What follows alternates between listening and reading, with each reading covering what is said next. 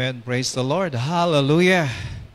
Tunay nga po kay buti-buti ng ating Panginoon. Amen? Praise God. So, shall we give God a hand of praise? Come on, will you clap your hands to Jesus? Amen and amen. Praise God. So, again, good evening everyone and to all our uh, listeners, to all our uh, viewers coming from different places all over this nation. Luzon, Visayas, Mindanao, and uh, to uh, all the nations of the world, sa lahat po ng ating po mga kababayan, magandang gabi po sa inyong lahat and welcome po sa ating pong uh, weekend uh, discipleship. So this time ay uh, sama-sama po tayo na mag-dwell in the presence of God and of course to feed ourselves or our spirit with God's Word. Praise the name of the Lord. Kumusta po kayong lahat? I do believe that all of us are always uh, desiring for God's Word to uh, be stored in our heart. And uh, this is the needful thing that uh, we need to do in these last days. Ano? Alam po ninyo, ang sarap kumain, di ba? Ang sarap kumain ng mga foods po natin. But, uh, you know, the most important food that uh, gives strength to our being or spirit being is no other than the Word of God. Because uh, that's what the Bible says. It was speak or told by our Lord Jesus Christ that man shall not live by bread alone, but in every word coming out from the mouth of God. Kaya napakasarap po na punuin natin ang puso natin ng mga pangako ng Diyos, ng mga salita ng Panginoon. And then, all of those words that we heard from the Lord, from the preachers of God, ay atin ding ipapahayag upang nang sa ganun magkaroon po ng activation. Amen? So let us continue talking about activate your faith. And in this series, or in this uh, uh, lesson for tonight, we're going to discuss you are secured in Christ. Marami pong mga nalilito na para bang uh, they don't they, they don't they don't have a security as a Christian, no? Wala silang kasiguruhan o seguridad. So ngayong gabi po tatalakayin po natin yung security natin.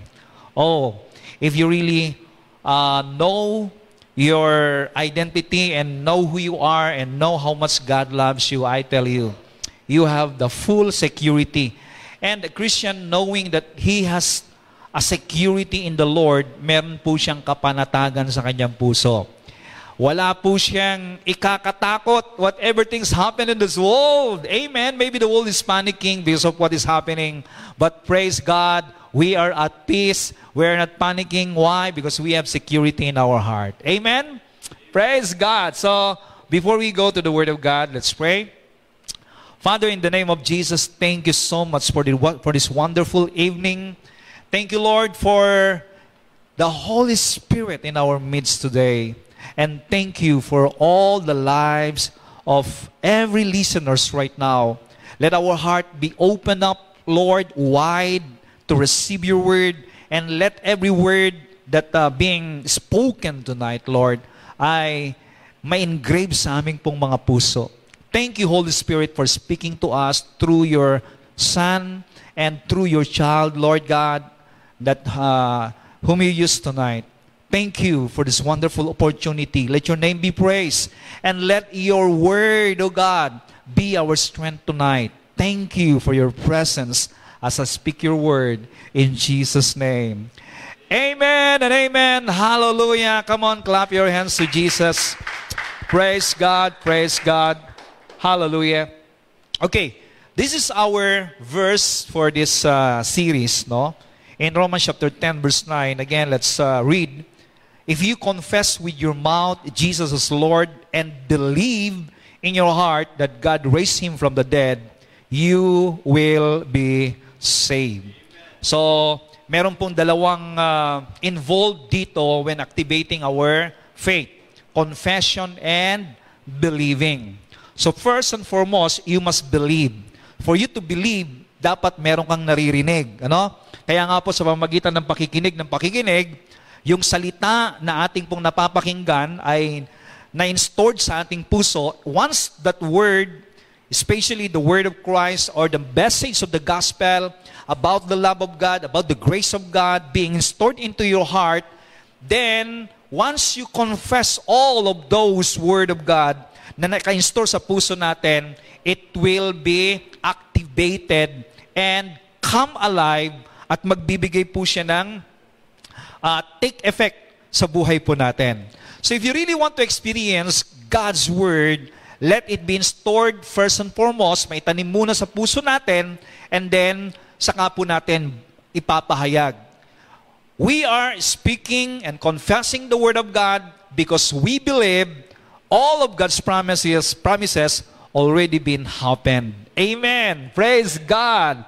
Why? In verse 10, with the heart a person believes, resulting in righteousness, and with the mouth he confesses, resulting in salvation. So when we confess Jesus is Lord, hallelujah, it will result to salvation. Kaya nga po kapag tayo po yung nagpapahayag ng uh, ating pong pinapaniwalaan sa ating puso, nagdadala ng kaligtasan sa mga nakakarinig. Hindi tayo nagpapahayag para maligtas. Nagpapahayag tayo, ligtas na tayo, at yung pagpapahayag natin, nagdadala din ng kaligtasan sa mga nakakarinig.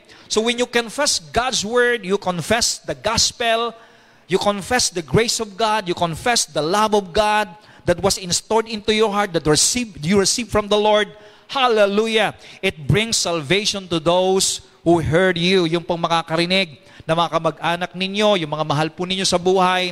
Oh, glory! kahit gaano katigas ang puso niyan, kapag kumilos ang kapangyarihan ng salita ng Diyos, they will be saved, they will be transformed, and there will be a transformation taking place in their lives. Amen? Kaya wag po natin titingnan yung itsura ng tao na para bang kapag ka kasi tumitingin tayo sa itsura ng tao, nako masyadong ano to, uh, matigas ang puso nito, hindi ito maniniwala. No! Walang matigas na puso pagdating sa salita ng Diyos. God's word is very powerful.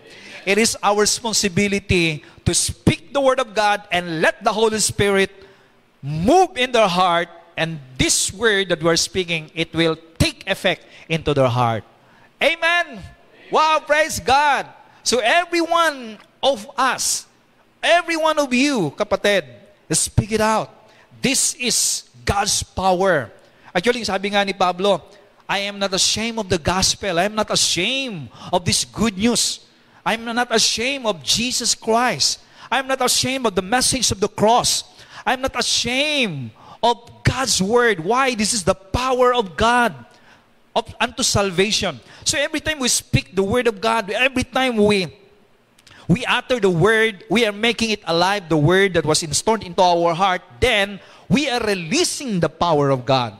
Alam po ninyo, every time you speak the word, you are releasing the power of God and allowing the Holy Spirit to move in the heart of people. Hallelujah! And this world will be transformed, this world will be changed, your relatives will be changed, and they will be saved at sama-sama tayo sa buhay na walang hanggan. Hallelujah! Praise God!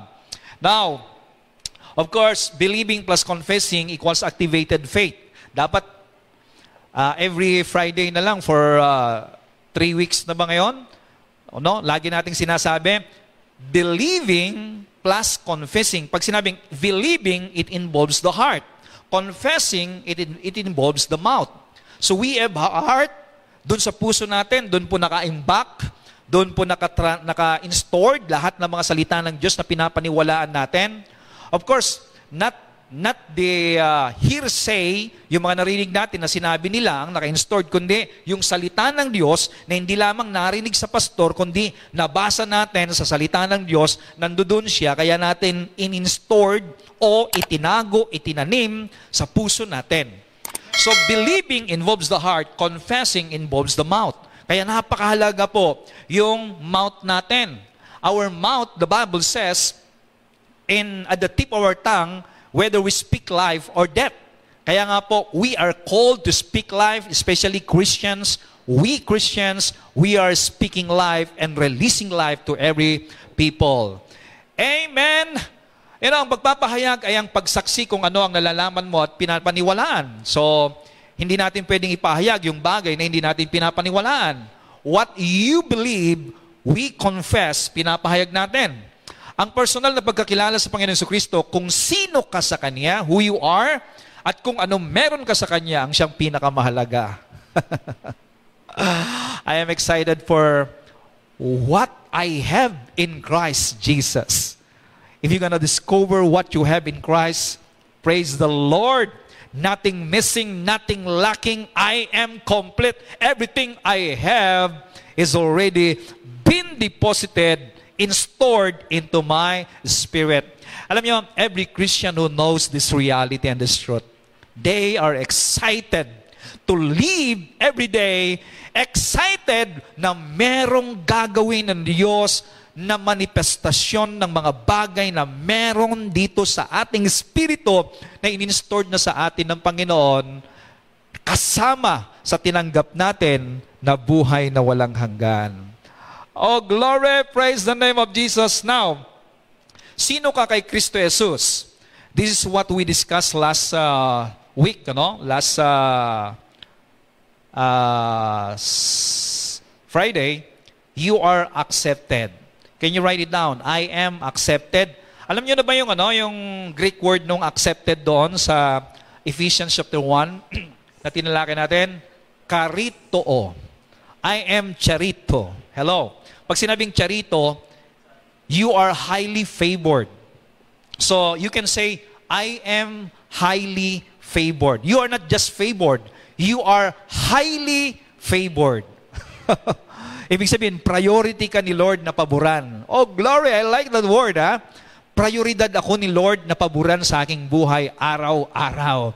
In everything I do, in everything I, uh, ano, and everywhere I go, whatever the works of my hand, I am highly favored. Yan ang ibig sabihin ng I am accepted.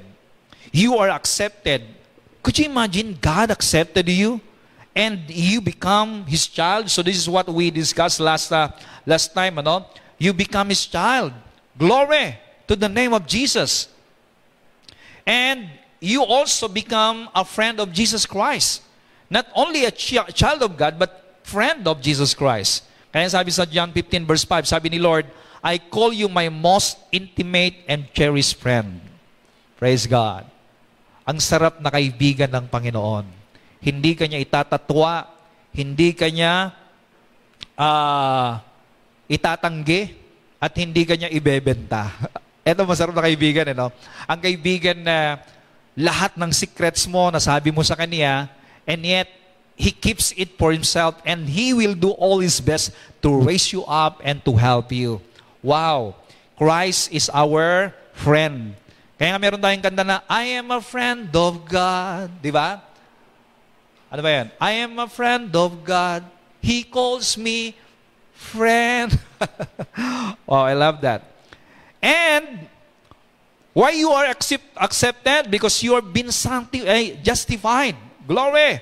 Pag sinabing justified ka, you are tried, tested, and yet God found no sin in you tines ka ni Lord sa lahat ng bagay, praise God, pero wala siyang makitang kasalanan. Why?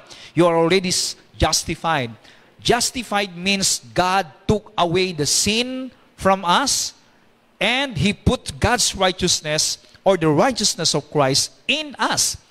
2 Corinthians 5.21 Di ba? Sabi doon, si Kristo ay ginawang kasalanan pag sinabing ginawang kasalanan, lahat ng kasalanan inilagay kay Kristo upang la, ang kanyang katwiran ay siya namang ilagay sa atin and we become the righteousness of God. So there was an exchange. A divine exchange happened at the cross. Kaya nga po si Kristo ang naparusahan dun sa krus ng Kalbaryo. Praise God. He was crucified and punished at the cross of Calvary, not because of his sin, but because of your sin, my sin, and the sin of the whole world. Alam nyo, ang sarap ulit-ulitin yung mga ganitong mensahe. na kahit napakinggan mo na noon, every time I heard about this message, wow, I come draw near into the feet of the Lord, into the throne of God, thanking Him for this great, marvelous works of God in my life. At yan po yung gusto ni Lord, ang laging naipapahayag na itataas ang kanyang ginawa para sa iyo. Hindi yung ginawa mo, hindi yung sakripisyo mo, hindi yung mga bagay na gagawin mo pa para malugod ang Diyos sa iyo, kundi dahil sa ginawa ni Kristo at nung tayo naniwala sa gawa ng Diyos, nalugod na ang Panginoon sa atin. Wow! Christ already pleased at us. God, our Father in heaven, already pleased at us when we believe in His Son, Jesus Christ. Kaya praise God, nalulugod ang Diyos sa iyo ngayon. Bakit? Dahil ikaw ay naniwala sa tinapos na gawa ng ating Panginoong Heso Kristo. Praise God. I love that. Amen? Amen? Praise God. Glory to the name of Jesus. Also, we are united with the Lord. We are one with Him. And we have been bought with a price. We have redeemed and forgiven all of, of our sins. And we are complete in Christ. So yun po yung mga tinalakay natin. Kaya nga po, again, pagdating sa kakompletuhan kay Kristo, walang ibang magko-complete ng buhay natin. You cannot be complete by uh, having a lot of material things in this world. Kasi para bang maraming mga tao na they feel incomplete and they feel complete kapag ka po sila, siguro nakapag-asawa na sila ng uh, di baling gwapo basta mayaman. Ano? Uh, kasi sabi siguro kapag ako'y nakapag-asawa ng ano, di baling gwapo, basta mayaman, kumpleto na buhay ko. Di ba? Pero you know, kahit anong bagay na meron tayo sa mundong ito, kahit mapasayo pa ang lahat, you cannot be complete if you are not in Christ. So it is Christ that complete us. Okay? Ang buhay natin, ang siya ang uh, naging nagkaroon ng kakompletuhan because of Christ. So We are already accepted. Hallelujah. Write it down. I am accepted. I am blessed. I am charito. I am highly favored. Praise God. And now, we now go, you are secured. I am secured. Merong kasiguruhan, merong security ang buhay natin kay Kristo. Alam nyo, may mga Kristiyano na they are not they don't know if they gonna be saved or or not. Ano? Paano na lang kapag dumating ang Panginoon? Baka hindi pa ako handa. Ang dami-dami ko pa dapat na uh, i-confess sa buhay ko. Alam nyo, sapat na yung ipinahayag mo na si Kristo ay tagapagligtas mo. At paniwalaan mo yung kanyang ginawa na siyang magbibigay sa iyo ng ganap na kaligtasan. Kasi kung hindi ka naniniwala, at ang paniniwala mo is you have to sanctify yourself or you have to cleanse yourself for you to enter heaven, then you can never enter heaven. Yung pong mga ganong paniniwala, hindi po naniniwala na sapat na yung ginawa ni Kristo. Huwag nating pagdudahan, no? Huwag mong pagdudahan ang ginawa ni Kristo. Kinakailangan paniwalaan mo na merong kabuuan, wala kang idinagdag, wala kang maidadagdag, at wala kang magagawa. Si Kristo ay sapat na yung ganyang ginawa at tapos na ginawa sa cross, sapat na. Kung pinaniwalaan mo, believe, confess that you are saved. You are saved meaning you already have this salvation. You already have. Hindi yung pagka namatay ka, eh, ipapanalangin ka pa ulit. Natatanggapin ka sa langit? No. Ngayon pa lang, you are already a citizens of heaven. Right? Hindi naman ibig sabihin na, kasi religious thinking yun eh. Ganun yung pinanggalingan natin. And sad to say, no? May mga ilang mga grupo ng mga Kristiyano na they don't, they're, they're not really uh, secured in their belief. In Christ, we have security, no? Now, bakit tayo secured kay Kristo? Number one, you are free from condemnation. I like this. Once you are in Christ, you are free from condemnation. No more condemnation to those who are in Christ Jesus.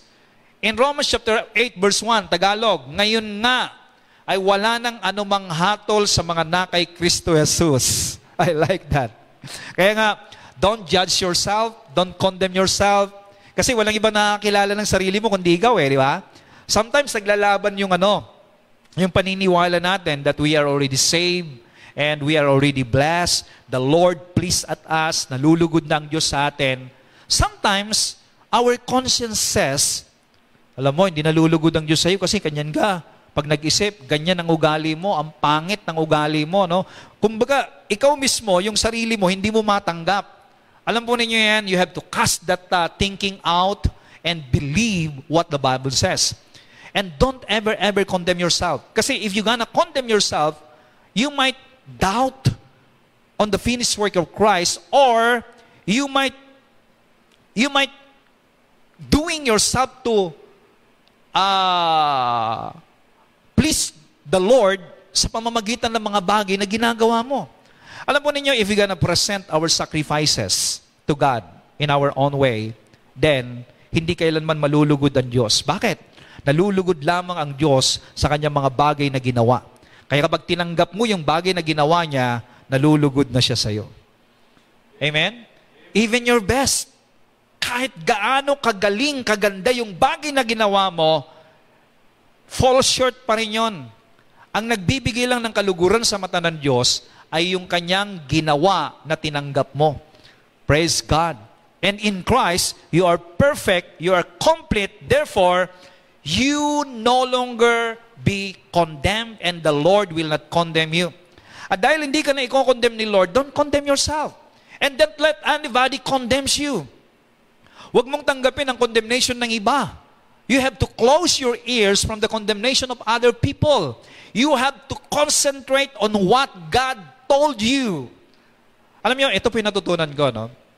Kasi siyempre, lahat naman tayo nagkakamali pa rin. Lahat tayo nakakagawa, nakakapag-decide ng mga hindi tama, minsan. And sometimes, ourselves condemn us. And people will condemn us. You know, if there's condemnation that you hear from other people and even to yourself, go back to this verse, Romans chapter 8, verse 1. Now, therefore, no more condemnation to those who are in Christ Jesus. So if God doesn't condemn you, then don't condemn yourself and don't allow anybody to condemn you. Amen? Kasi kapag ka hindi ka na nakokondena sa ginagawa mo, ibig sabihin, you are free to do what is right. You are free to do what is good. And you are now free to come into the throne of God with thanksgiving. Hallelujah. Ang taong laging nagpapasalamat at lumalapit sa presensya ng Panginoon, he or she is empowered to do the right thing. Hallelujah. Why? Because in God's presence, when God's presence is there, God's heart will be transferred into your heart. Grabe! Amen! Sapagkat, sabi rito, verse 2, ang kautusan ng Espiritu ng buhay na kay Kristo Jesus ay pinalaya ako sa kautusan ng kasalanan at ng kamatayan. Tingnan nyo ha, dito sa verse 2, there, may dalawang batas dyan. The law of life, or the law of spirit of life, and the law of sin and death. Sumula po sa law of sin and death, tayo po'y pinalaya ng Diyos patungo sa law of spirit and life. Okay? The spirit of life. So we are now in this law of life and not law of death. Grabe! Hallelujah! Kaya nga po, pag sinabing batas ng buhay, lahat ng bagay na meron kayo dito, you have life. Praise God. So no more condemnation. We are free. And because of that, we have security in Christ Jesus. Sa kamay ng tao, wala kang seguridad. Kasi nga, sa tao, Lagi, karang, lagi kanyang papupurihan pag tama ginagawa mo. Pero pag nagkamali ka, parurusahan ka, i-demote ka, ibababa ka niya. Di ba? O di kaya ipapahiya ka pa.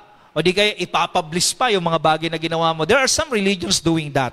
Na kapag ka nakagawa ng uh, pagkakamali yung congregation o yung mali, kinakailang mag-confess pa sa harapan. Ano? You know, they know that what they did is wrong, so what they should know for them to be strengthened and to be encouraged is this. Yung nagawa nilang mali ay hindi sapat upang sila'y mapawalay sa Diyos. They are accepted in the beloved. Hindi ibig sabihin na we are tolerating what what wrongdoing, okay? The, the wrongdoing, we're not tolerating. God hate sin, but God loves His children. And it is God's love and God's goodness that transform a person. Praise God! Hallelujah! Kaya ano man yung mga pagkakamali mo, ano man yung mga nagawa mong mali, praise the Lord. No more condemnation. Come to Jesus. Give thanks to Him. And let God embrace you. And you are empowered to overcome your weakness. Amen. Wow, that is the first one that we are secured. Number two, we are, you are assured that God works for your good in all circumstances. Alam niyo, sabi sa Romans chapter 8, verse 28, And we know that in all things, God works for the, for the good of those who love Him, who have been called according to His purpose. I love this word. Okay, tingnan natin ha. We know, you know, and I know, that in all things, sa lahat ng bagay, God works. Sino daw gumagawa? It is God. So God do the works for you. Alam na natin kapag ang Diyos ang gumawa, it is perfect, it is good, it is beneficial for you. Okay? Gumagawa siya. So ganito yan. If God works, meaning kahit pangit yung nangyari sa iyo, kapag ang Diyos nang gumawa, mapapaganda ang buhay mo. Kahit na gaano karek, ano, o rima, ano, ano man yung bagay na nangyari, kahit kano kapangit, o di kaya, parang, parang nakakahiya na sa lahat. If God works, He will make it beautiful again. So we have security. To those what? For the good. Okay? God works for the good. Hindi ibig sabihin na God works for the bad. Oh, I like this word. Hallelujah. Wow. It's so good. God works for the good. God is working for your good. Whatever things happen, maybe the devil has a, a, a bad plan in your life. The devil want to destroy you. Your kapitbahay want you to, ano, uh, na masira. Kasi sabi nga nila, may mga kasabihan, ano, ang mga Pilipino daw merong crab mentality. Pag nakikita kanyang umaangat, gumagawa siya ng paraan para ikaw ay bumagsak. O di kaya, gumagawa siya ng paraan para hindi ka, uh, hindi mo siya malagpasan. Ano? Iyon ang tao. Pero ang Diyos, God works for your good. Whatever things happen, glory, hallelujah, every day of your life, you must know, God works for my good. Or you have to confess that every day. Amen. God works for my good. Pangit yung nangyari sa'yo, parang si ano, no?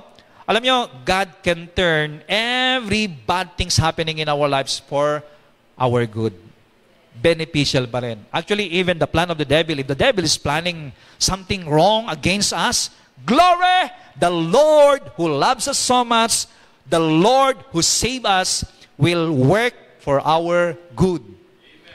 And to those who love them, sabi, to those who love Him, and I know that you love God because you already received the love of Jesus, the love of God. Amen?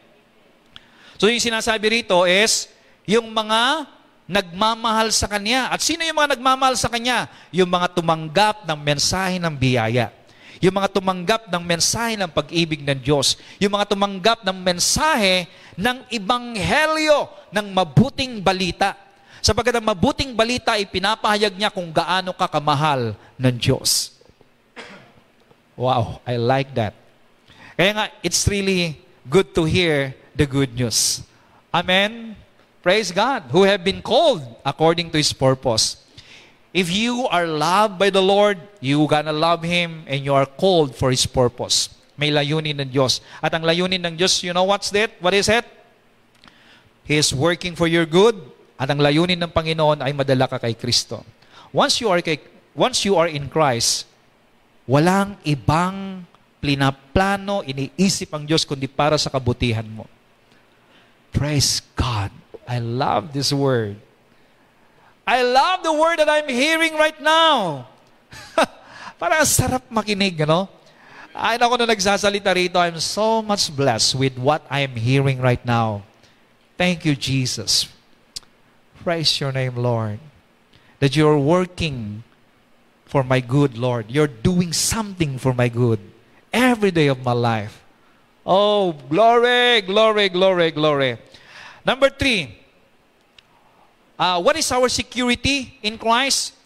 You are free from any condemnation brought against you and you cannot be separated from the love of God. I like that. Hindi na ako mapapawalay pa, hindi ka na mapapawalay pa sa pag-ibig ng Diyos. Romans chapter 8 verse 31 to 39, sabi rito, I am convinced that neither death nor life, neither angels nor demons, neither the present nor the future, nor any powers, neither height nor depth nor anything else in all creation will be able to separate us from the love of God that is in Christ Jesus our Lord. Hallelujah! No one can separate us from the love of God. Even in death, the Lord sasamahan kanya. Even the demons cannot separate you from the love of God. Even the crisis cannot separate you from the love of God. Even the pandemic cannot separate you from the love of God. The Lord is always there to love you once you are in Christ because God beloved His Son Jesus Christ. Therefore, you are also beloved by our God. So no one can separate you and me in the love of the Father. Therefore, you have security. Hallelujah. Amen. Praise God. I love that. I love that. So, can, can you feel your security in Christ? Nararamdaman nyo ba ngayon yung seguridad, yung seguridad natin? That once we are in Christ, we are secured. Glory! Hallelujah! And because we are secured, there's no panicking. Alam niyo ba yung ano? Could you imagine yung isang, uh, like for example, in the outside, there's a lot of enemy want to destroy your, your uh, camp Like for example, ano? Tapos nandoon ka sa loob. And you know that you have a strong refuge, strong tower or strong protection. Na, na hindi kailanman at walang sino mang makakapasok sa iyo para ikaw ay sirain o saktan. Di ba? Kahit napakarami pong mga nakapaligid na mga kaaway, you have peace. Why? Because you know that you are secured. Much more than that, kapatid, ang meron tayo sa mundong ito, if you know who you are, You have security in Christ Jesus. Therefore, you have to shout it out and confess every day, in Christ I am secured because I, there's no more condemnation in Him. And no one can separate me from the love of my Father. Neither death, neither demons, neither crisis or whatever. I am secured in the love of God that is in Christ Jesus. Praise God. Hallelujah. Another one. Why we are secured? God will complete the good work He started in you. yung bagay na sinimulan ng Diyos na mabuti sa iyo, ay sinisigurado niya na tatapusin niya. Siyang gumagawa. So you just allow. Amen? It's so good to concentrate and open our heart with these things that God started in our life. Ang mga bagay na mabuti na ginawa niya sa atin, praise the Lord. Oo, maaring merong mga pangit na bagay na ginawa ng tao sa iyo. Maaring nagplano sila laban sa iyo. Maaring in, intentionally, they, they destroy you or they plan to destroy you. But you know what? Those plans of the devil or the enemy against you, God can turn it for our good. And because God started to do something good in our life, then, hallelujah, He will make it sure that He will make it until the end, until na makompleto yung bagay na sinimulan niya. Amen. Philippians 1.6, sabi rito, Being confident of this, that He who began a good work in you, He, na siyang nagsimula ng mabuting bagay sa iyo, mabuting gawain sa iyo, will carry it on to completion until the day of Christ Jesus. So dito sa lupa yan ha, hindi pagdating sa langit. Kaya don't, Huwag po kayong ano, wag po kayong manalangin na okay lang ako dito, na mahirap ako dito, okay lang na ganito buhay ko dito. Basta pagdating ko sa langit, alam po ninyo, yung mga bagay na mabubuti ni pinangako ng Diyos, you can experience here on heaven, ay, on earth. Amen? Dapat magkaroon tayo ng pananaw at kaisipan na katulad po ng sinasabi ni David na I, where I can see and I can taste the goodness of the Lord in the land of the living. So yung mga bagay na ginawa ng Panginoon rito, grabe, I, I like this verse, no? Actually, yung mga verses na ating kinukot ngayong gabi, very, ano, very alive into my heart, no? Buhay na buhay. He will carry it into completion. Kinukompleto ng Diyos. Kaya kung meron pang kakulangan sa buhay mo, kinukompleto ng Panginoon. So, yung bagay, kung merong pangit na nangyayari sa ngayon, that's not the completeness of your life. God has been uh, started good works and He will make it to completion. Kaya ngayon pa lang, katulad po ng aking pinangaral sa Super Rich God, let your life be overflowed with thanksgiving to God. Amen? Hindi mo pa man na, na, natatanggap, pasalamat ka na sa Lord. And as you utter the word of thanksgiving for all of God's promises and for all of those good things that God will doing in our life. Glory to God. I tell you, you are flooding your mind, you are flooding your emotion, you are flooding your spirit with joy and gladness and with peace and with hope. Glory Therefore, you will become energetic and you have to expect the manifestation of God's blessing in your life and you will become a blessing to many people, hallelujah, around you. Praise God. Praise the name of Jesus. Now, why we are complete in Christ? Because you are a citizen of heaven. Write it down. I am a citizen of heaven. Do you understand the word? I am a citizen of heaven. Di ba kapag citizen ka sa, ano ba pinakamayamang bansa ngayon sa, sa buong mundo? Okay, sabihin na natin US. O yung pinakamagandang bansa na pinakamagandang benepisyo. Okay? Yung mga nasa Japan, magaganda raw ang ano doon, benefits, no? Pero may mga ibang bansa talagang, pag citizen ka sa bansang yon, ibig sabihin, you have all the benefits na ibibigay ng government. Kahit pumunta ka sa ibang lugar, kapag citizen ka sa kanila, you, uh, they have the right, uh, you have the right to be protected by your uh, country. Di ba? Kahit nasan ka, halimbawa yung Amerikano pumunta doon sa Afrika, hindi ibig sabihin, mabubuhay na siya katulad ng mga taga-Afrika. No. May karapatan pa rin ang may karapatan pa rin siya to protect them and to supply their needs. Katulad ng mga kababayan po natin, yung pong mga naapektuhan ng gyera o naapektuhan ng anuman pong sakuna sa ibang bansa, ang Pilipinas ay uh, gumagastos para sila maibalik dito sa bansa natin. So, they are protected. At bakit meron silang karapatan ganon? Because they are citizens of this nation. Now, you are a citizen of heaven. Oh, you have all the benefits of heaven. Even though we are in this world, but we are not of this world because we are citizens of heaven. Meaning, responsibilidad ng ating Ama, responsibilidad ng gobyerno ng langit na isupply ang lahat ng ating mga pangangailangan. And the authority that has been given to us is the authority of heaven. Hallelujah. Praise God. Ephesians 3.20 or Philippians 3.20 sabi dito, our citizenship is in heaven. And we eagerly await a Savior from there, the Lord Jesus Christ. Nandito tayo sa lupa, pero hindi ka taga lupa. You are a citizen of heaven. Kaya nga ano eh, yung kultura natin, it must be the culture of heaven.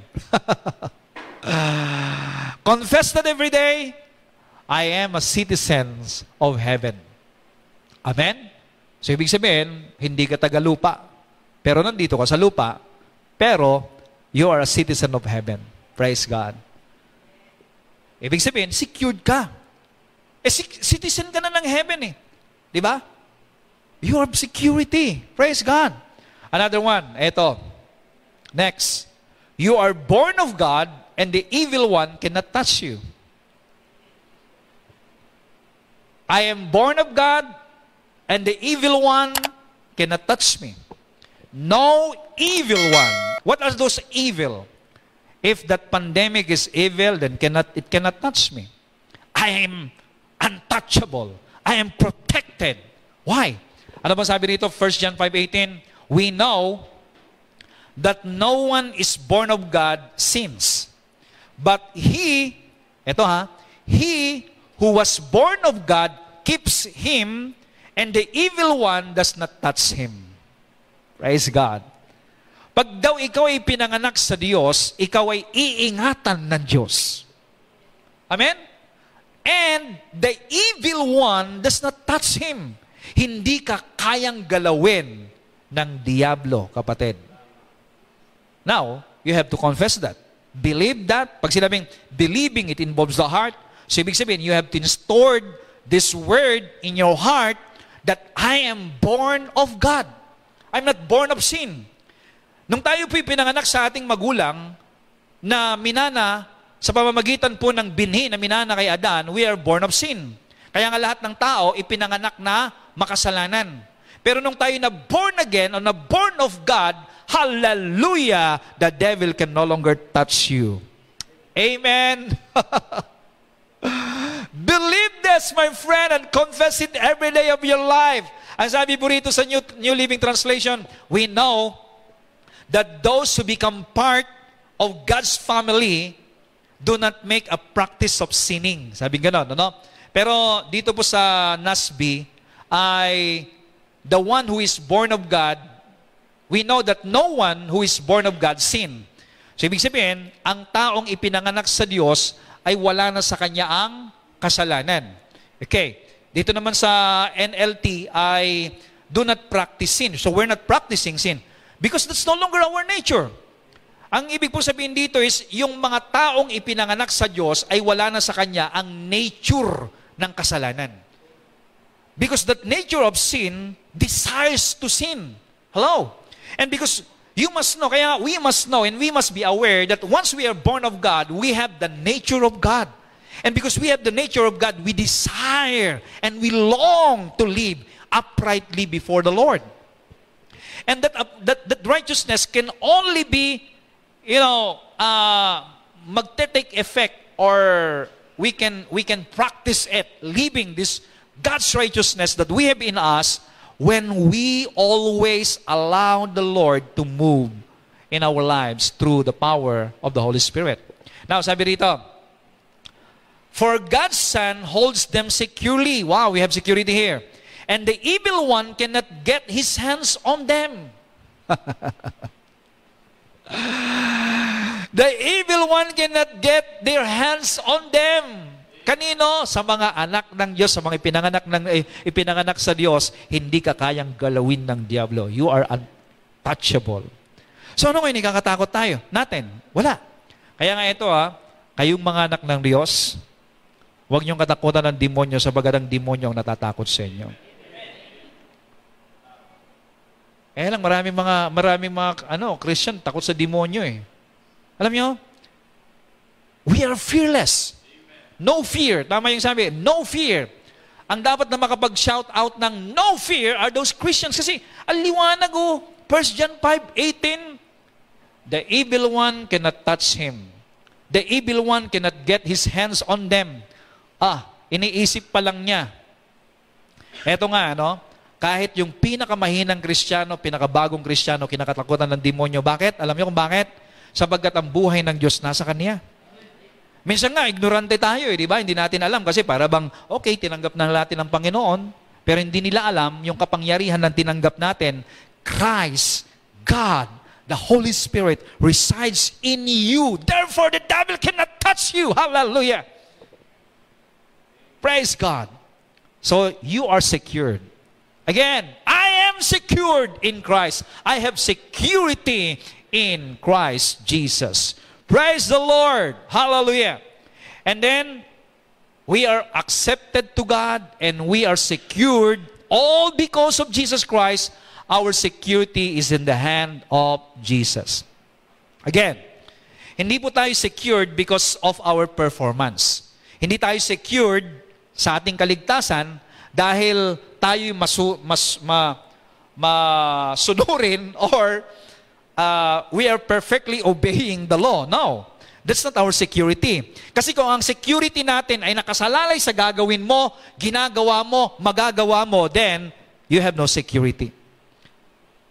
Walang kasiguruhan kung nakabatay ang security mo sa iyong performance, sa iyong ginagawa, sa iyong gagawin, no?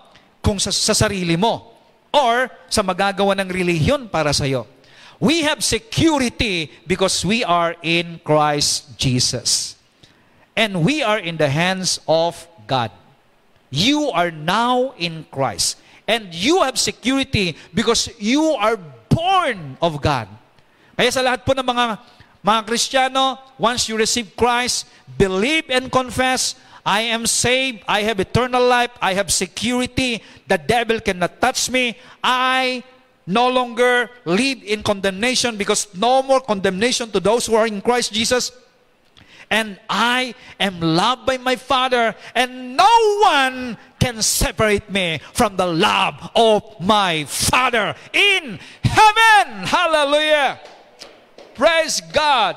Now, it says here in John chapter 10 verse 28, sila'y binibigyan ko ng buhay o ng walang hanggang buhay. Do you have that now? Oh, confess it every day. Thank you, Lord, for the eternal life that I have now. Pag nagpapasalamat kayo, lalong-lalo na kung alam nyo, la, yung mga may, may edad na po dito, na may mga anak, no? kaya mga maiiwan. Halimbawa lang, alam nyo, nakukunin na kayo ni Lord, sabihin nyo sa kanila, alam mo ninyo, huwag nyo akong ipapanalangin na pupunta sa langit kasi nga, ngayon pa lang, citizens na ako ng langit. Di ba? Yung iba kasi ipapanalangin pa, magkakatay pa ng pitong baboy, ano?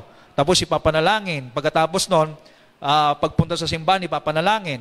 Pagdating ng ika- ikaapat na pong araw, ipapanalangin ulit. Pagdating ng isang taon, ipapanalangin ulit. Ibig sabihin, yung mga unang panalangin, hindi sinagot. Pagdating ng second anniversary ng kanyang death, ipapanalangin ulit. Ibig sabihin, yung mga unang nilang panalangin, hindi pa rin sinagot. Walang kasigurudahan. Ganyan po ang relihiyon. Pero tayo, praise God, hindi mo na kailangan panalangin. May buhay na wala hanggan ako. Ngayon pa lang, I am already a citizen of heaven and no death can separate me from the love of my Father. Hallelujah. Amen? Binibigyan ko sila ng buhay na walang hanggan, ang sabi rito, at kailanman ay hindi sila malilipol at hindi sila aagawin ng sino man sa aking kamay. Sa English, ang ganda eh. No one can snatch them out from my hands. Amen? Oh, di ba? If you are in the hands of God, if you are in the hands of our Lord Jesus Christ, then no one can snatch you out. Praise God. Do you believe that? So confess what you believe.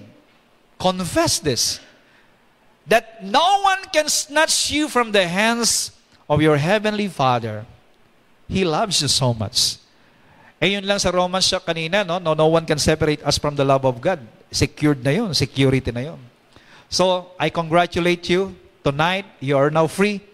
Wala nang kaba. Okay? Wala nang takot sa puso mo sapagkat kay Kristo ako ay sigurado. In Christ, I am secured and I am I have now eternal life. If you're gonna confess that every day and give thanks to God for this reality, for this truth, my friend, hallelujah, you will be strengthened every day At araw-araw ikaw ay, you know, uh, glorifying the Lord every day of your life. And also, God will use you to strengthen other people and even proclaiming this good news to other people. Thank you, Lord. Hallelujah.